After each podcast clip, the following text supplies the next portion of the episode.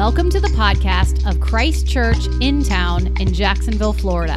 We are seeking the renewal of all things in Jesus Christ. Towards that end, we are committed to cultivating personal transformation in Christ, an uncommon fellowship of racially and economically diverse individuals, and the flourishing of our neighbors. To join our local body in membership or financial support, visit ChristChurchIntown.org.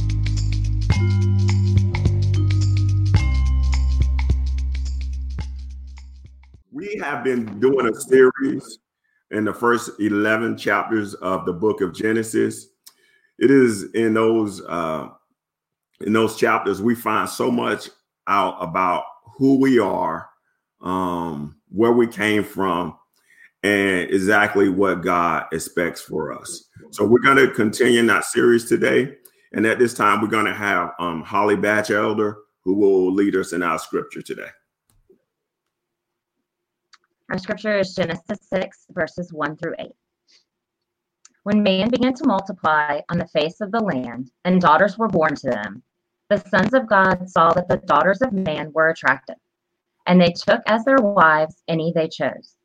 Then the Lord said, "My spirit shall not abide in man forever, for he is flesh.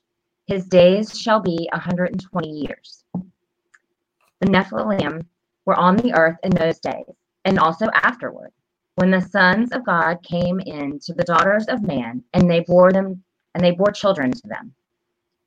These were the mighty men who were of old, the men of renown. The Lord saw that the wickedness of man was great in the earth, and that every intention of the thoughts of his heart was only evil continually.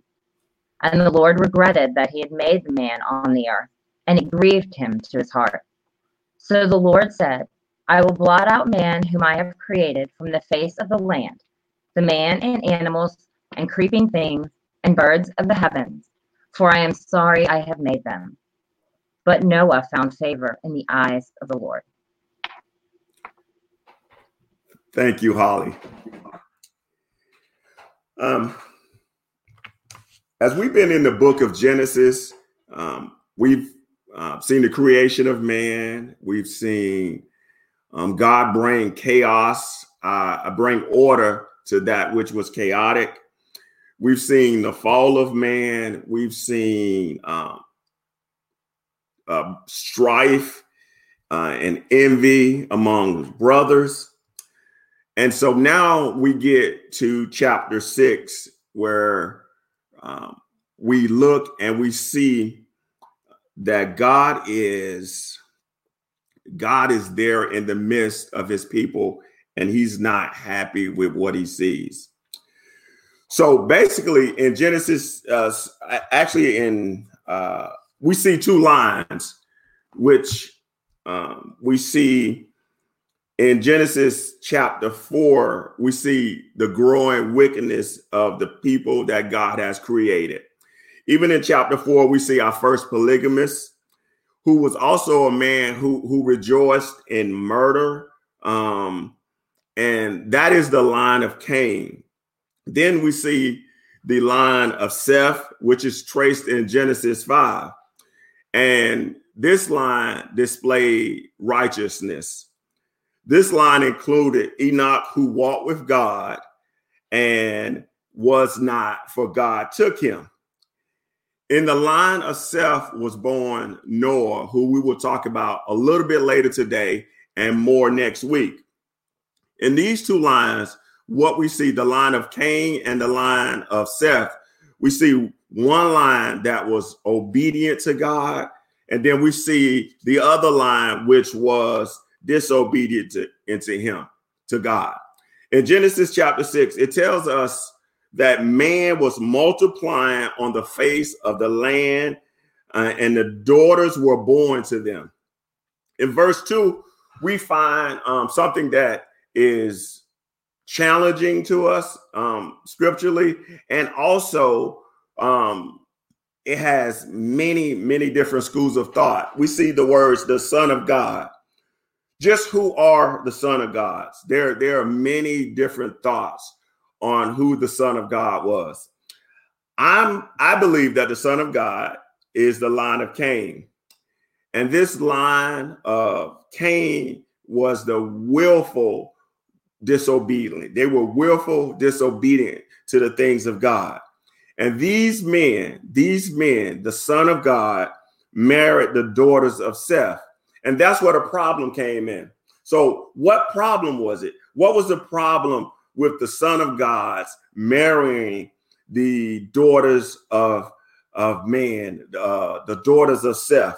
The problem is intermarrying. There throughout Scripture, intermarrying in the Pentateuch, it is talked about that God forbid intermarrying.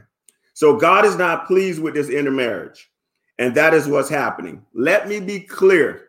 The intermarrying had nothing to do with race, nationality, or ethnicity. But it had everything to do with believers marrying unbelievers. Deuteronomy chapter 7 tells us you should not intermarry. You should not give your daughters to their sons or take their daughters for your sons. So God, the anger of the Lord will be kindled against you, and he will destroy you quickly. That was the intermarriage of believers and unbelievers. 2 Corinthians 6 tells us, do not be unequally yoked with unbelievers. For what partnership has righteousness with lawlessness? Or what fellowship has light with darkness? So from the very beginning and throughout the Bible, God was against intermarriage of believers and non-believers. So listen to what God says. He says, so he was so displeased with that. He says, my spirit shall not abide with men forever. My spirit shall not abide with men forever. What we see here is we see a picture of God's judgment and God's mercy. For he says his days shall be 120 years. So what God is giving man an opportunity to repent for his evilness. I mean, 120 years. Some people may say, you know, well, what was God going to do? What was God waiting on? What we see is, yes, God's going to punish our sin, but also God is merciful because God is allowing man an opportunity to repent. So sin is rampant, but God is merciful. Church, that is good stuff. We can shout about that because God is merciful. God is patient before he brings his judgment on sin. Man, that is exciting. We need to be happy about that God is merciful. I am so grateful for the mercy of God because I have failed many times, just like you have failed many times, brother and sister. But God is merciful. He gives us an opportunity to repent. How great of God do we serve? Let's look at verse 4. Verse 4 tells us, it says that the Nephilim were in the land. And to be quite honest with you, I'm not sure what to make of that. Who are these people? Again, this is something that has many thoughts on who the Nephilim were.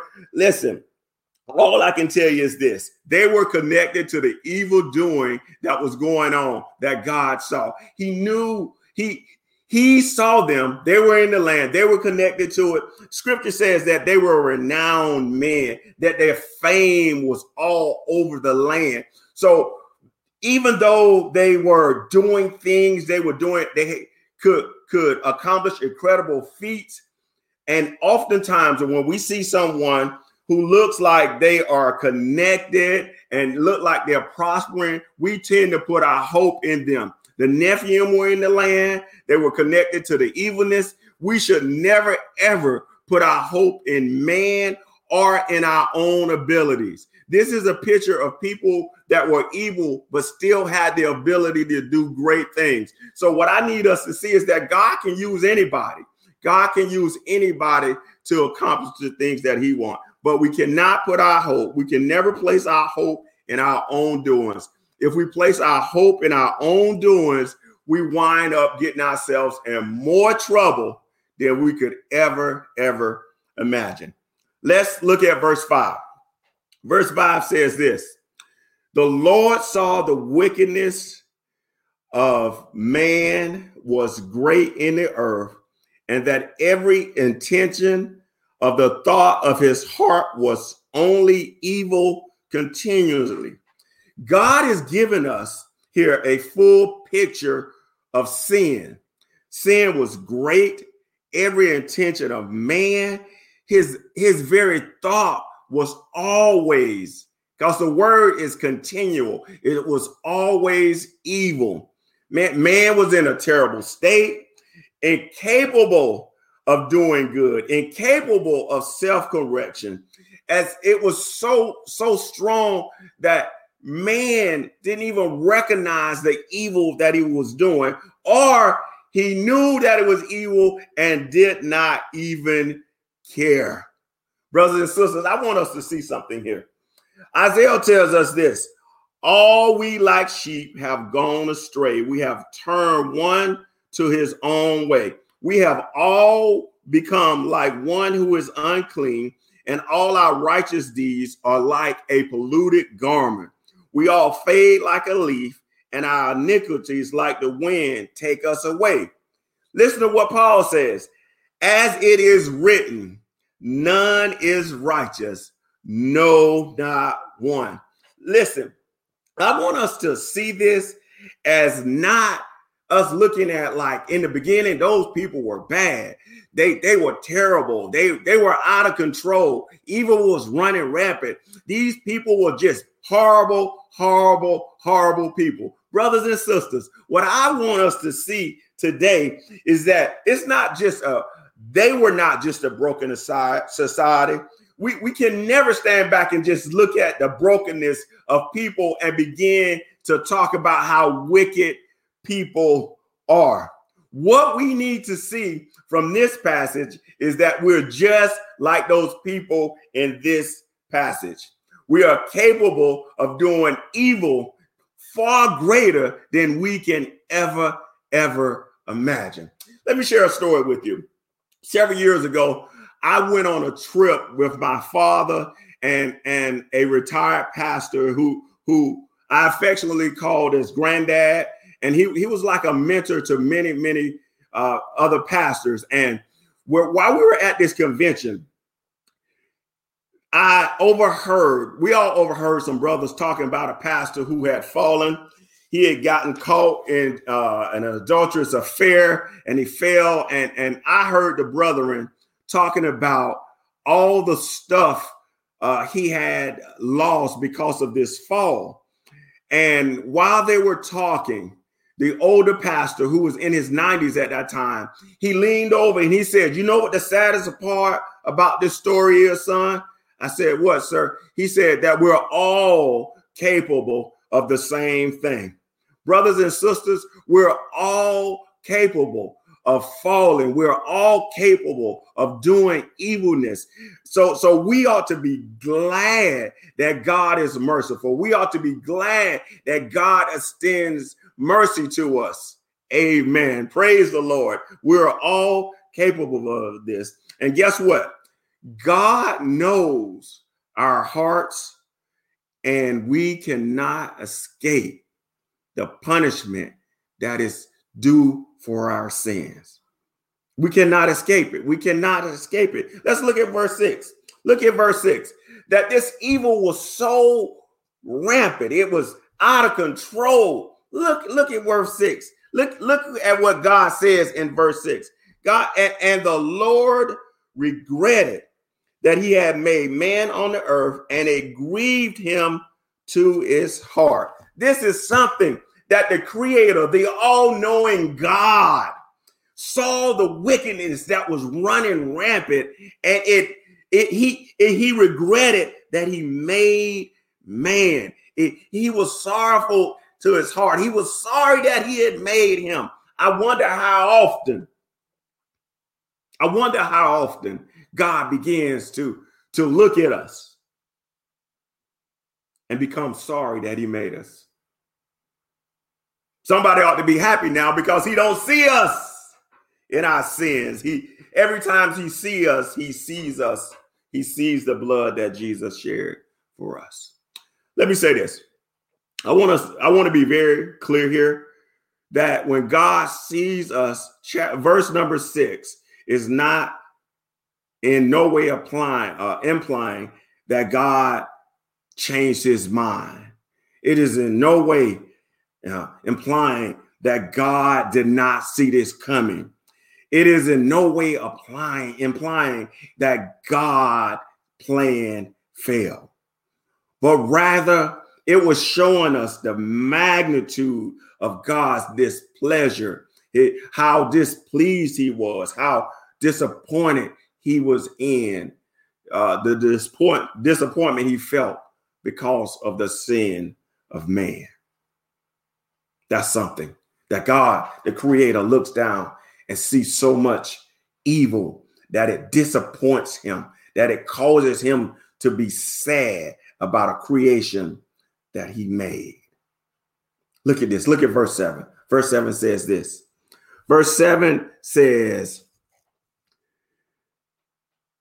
"So the Lord said, I will blot out man, whom I've created from the face of the land, man and animal and creeping things and birds of heavens, for I am sorry that I have made them."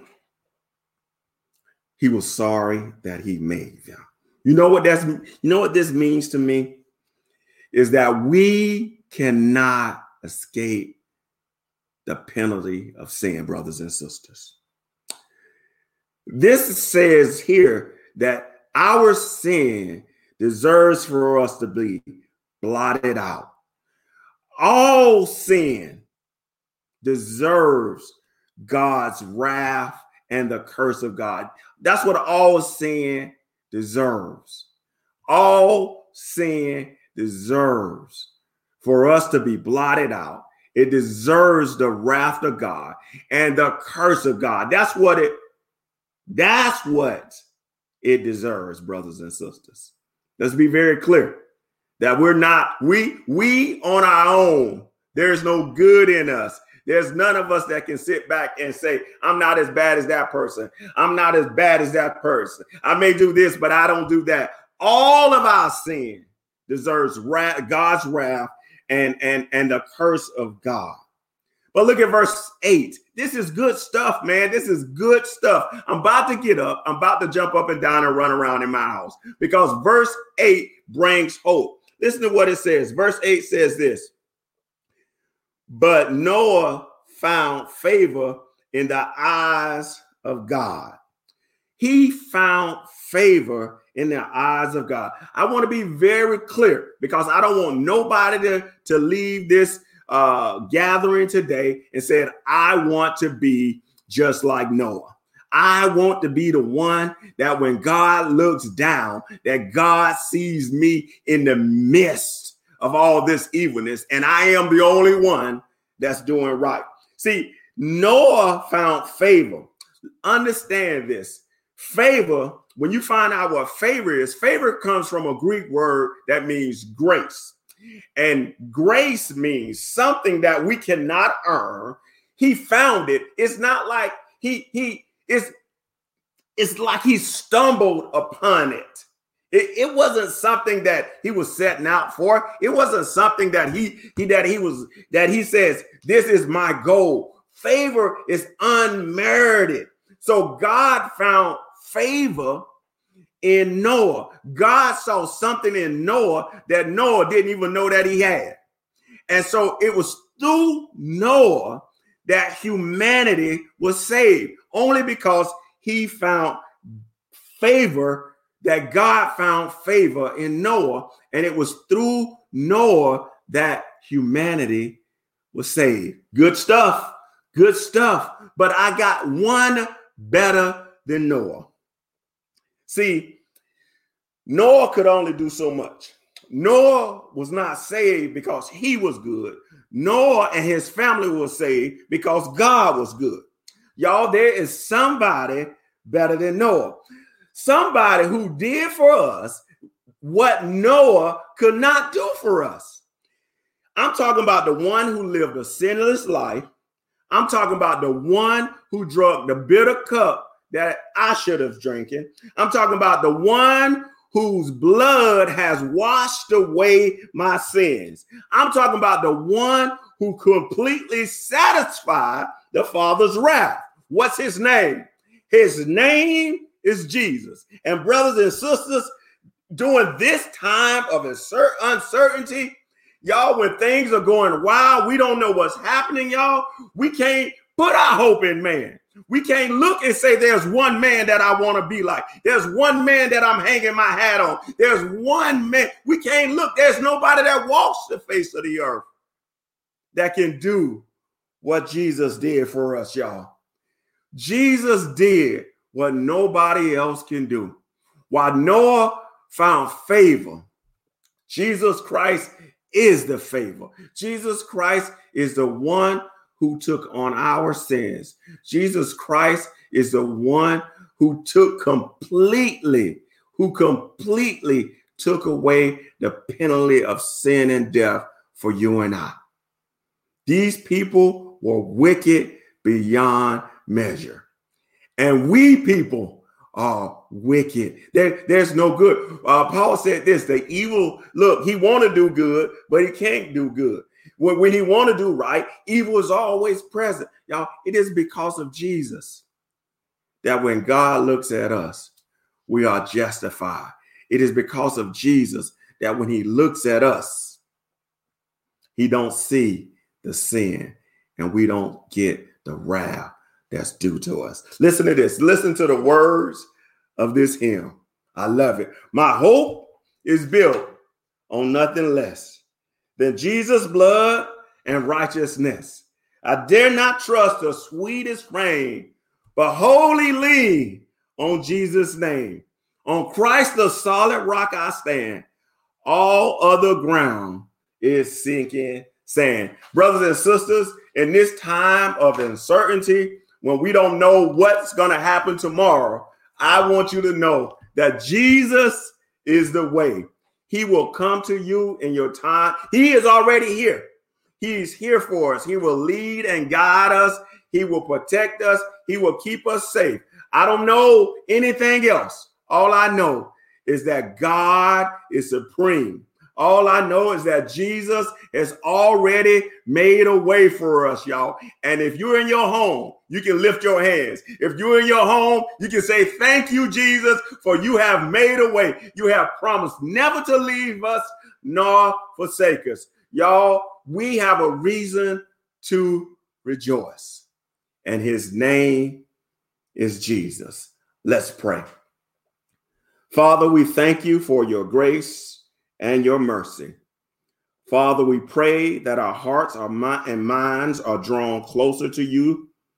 Father, we pray that even in the midst of these times, that we never forget who you are, for you have promised to never leave us nor forsake us.